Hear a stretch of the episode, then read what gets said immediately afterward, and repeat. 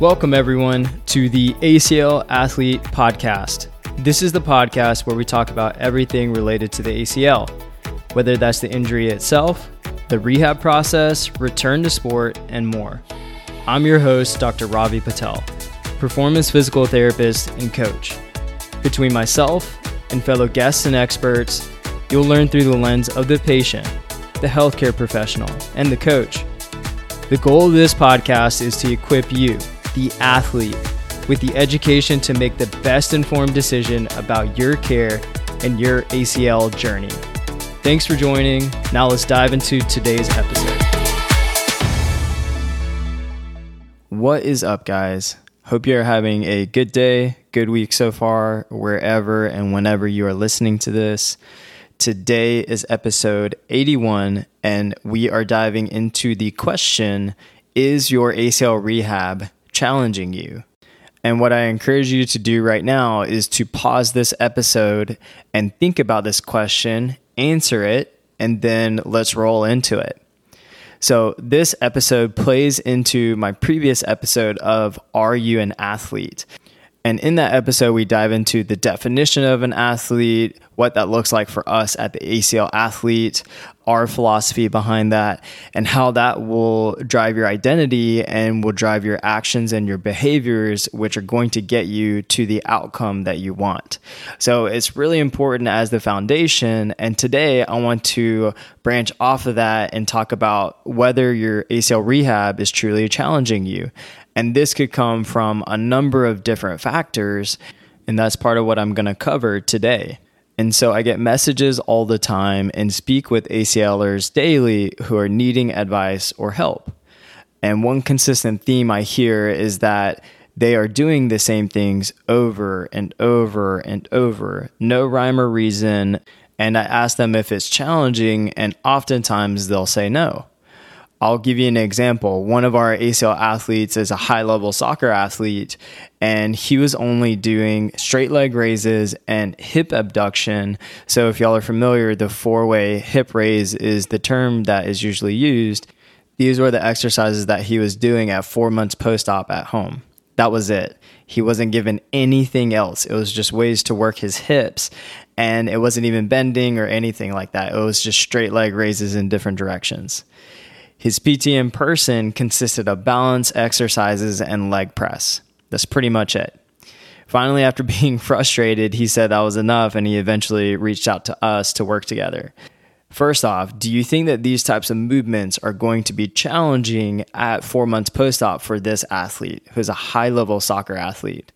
Do you think that that's going to get him closer to playing soccer, which is his end goal? And this ends up coming back to poor planning and poor guidance, not understanding the goal of the person in front of you. And frankly, it was just not really good care. And I hate that, but that's just kind of the situation that he was in. So let's talk about why does this happen in terms of maybe the ACL rehab is not challenging you or it's not meeting you where you're at. Let's break this down.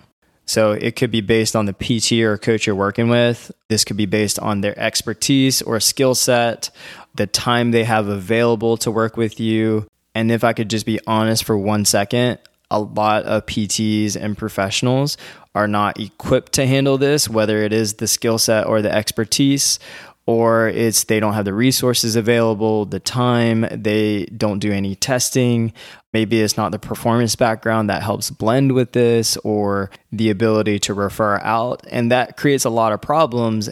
And that also creates something where it's not as challenging for you or meeting you where you're at. And what this can lead to is an over reliance on protocols and timeframes because they are not familiar or they don't have the experience or they don't have the time, frankly. So you have to go to something that is a little bit more standardized and they feel relatively in control with it. And so that can also dictate how your outcomes are and what you're doing at certain points in time because a protocol is saying at three months you need to be running when your knee still looks like a balloon and your quad strength is 20% of the other.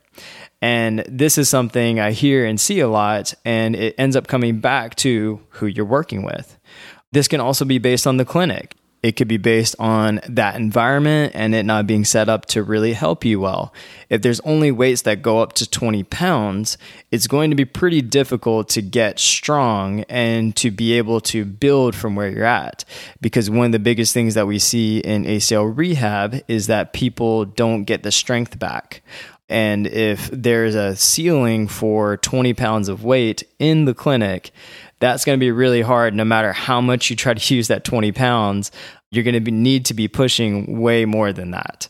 And so that's going to be a clinical limitation or an environment limitation.